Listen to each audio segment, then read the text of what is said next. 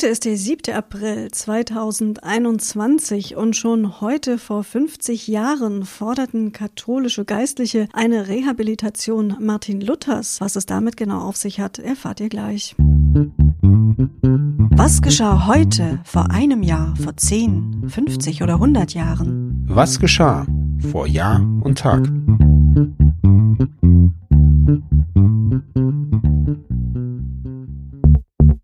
Vor einem Jahr. Wegen der Corona-Krise schlug das Landgericht Duisburg am 7. April 2020 vor, den Love Parade-Prozess einzustellen. Die Staatsanwaltschaft und auch die Angeklagten waren aufgefordert worden, zu dieser vorzeitigen Einstellung ohne Urteil oder Freispruch zuzustimmen. Die Hauptverhandlung hatte wegen Corona bereits unterbrochen werden müssen. Weitere Anordnungen von Quarantänen gegen Prozessbeteiligte seien jederzeit möglich, so befürchtete das Gericht. Es sei nicht absehbar, wann und wie die Verhandlung fortgesetzt werden könnte. Die Vorwürfe der fahrlässigen Tötung würden ab Ende Juli, also vergangenen Jahres, verjähren.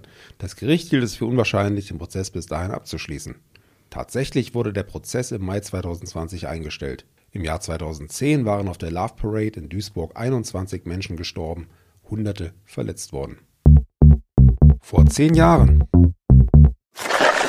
am 7. April 2011 bat nach Griechenland und Irland dann auch Portugal die Europäische Union um Hilfe. Das Land veranschlagte die benötigte Finanzspritze auf bis zu 80 Milliarden Euro. Und noch eine Nachricht aus der Finanzwelt von diesem Tag. Erstmals nach fast drei Jahren hob die Europäische Zentralbank den Leitzins an. Dieser wichtigste Zins zur Versorgung der Kreditwirtschaft mit Zentralbankgeld stieg um 0,25 Prozentpunkte auf 1,25 Prozent. Vor 25 Jahren. Seinen 25. Geburtstag feiert heute der deutsche Eiskunstläufer Tim Dick. Mit seiner Partnerin Katharina Müller wurde er 2020 erstmals deutscher Meister im Eistanz. Vor 50 Jahren. Einiges war los an diesem 7. April 1971. Unter anderem beteiligten sich in Italien mehr als 11 Millionen Arbeiter und Angestellte an einem Generalstreik. Diese zielte auf Reformen im Wohnungsbau sowie in der Bildungs- und Gesundheitspolitik. Am selben Tag wurde in Oakland in Kalifornien das erste Strafverfahren wegen Datendiebstahls eingeleitet.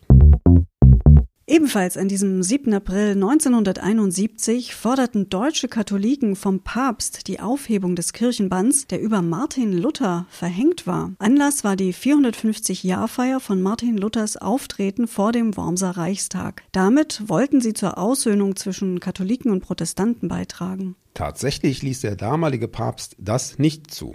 Ganz aktuell fordert gerade die katholische Theologin Johanna Rahner die Aufhebung des Kirchenbands über Reformator Luther, was sie im Januar 2021 öffentlich machte.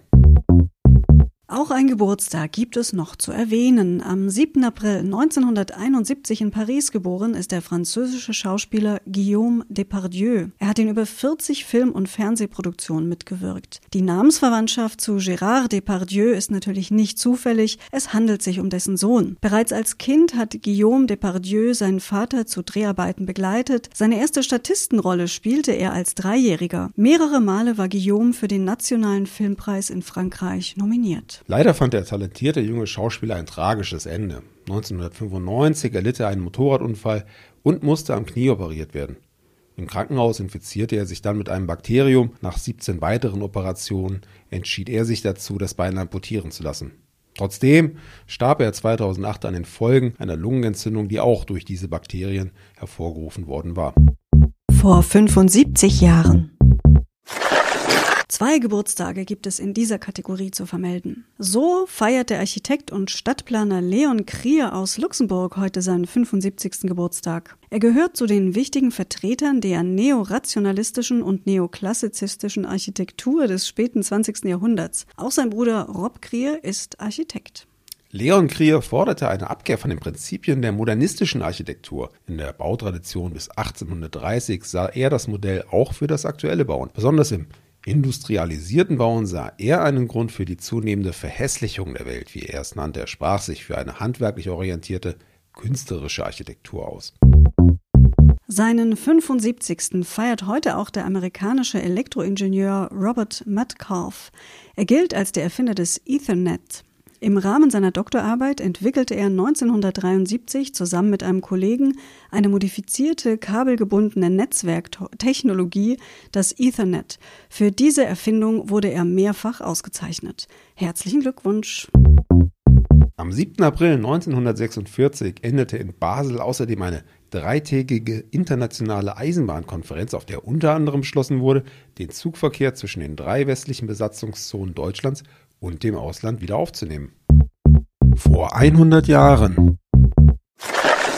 Am 7. April 1921 gründeten die deutschen Firmen Siemens und Halske AEG und Felten und Guillaume unter Beteiligung der Deutschen Reichspost in Berlin die Deutsche Fernkabelgesellschaft, abgekürzt DFKG. Ziel war der baldige Ausbau des deutschen Fernkabelnetzes, was damals den Telegrafen-, Fernsprech- und Funkverkehr meinte.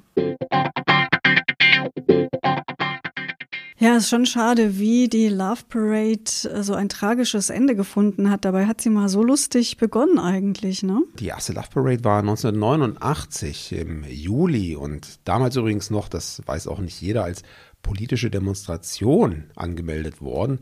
Als Musikumzug hätte sie wohl keine Genehmigung bekommen, aber politische Demonstrationen müssen ja auch in Deutschland erlaubt werden. Dann haben sie sich ein lustiges Motto dafür überlegen müssen.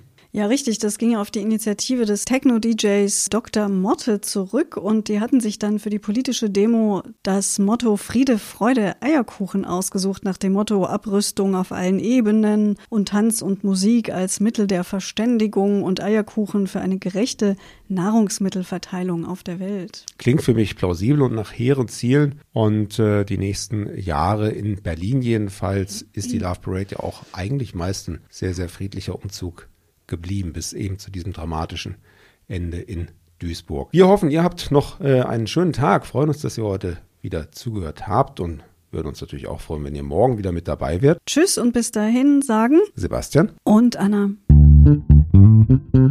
Der Podcast vor Jahr und Tag erscheint täglich neu. Produktion tonbildschau.de Dr. Anna Kugli und Sebastian Seibel GBR. Mit uns können Sie sich hören und sehen lassen.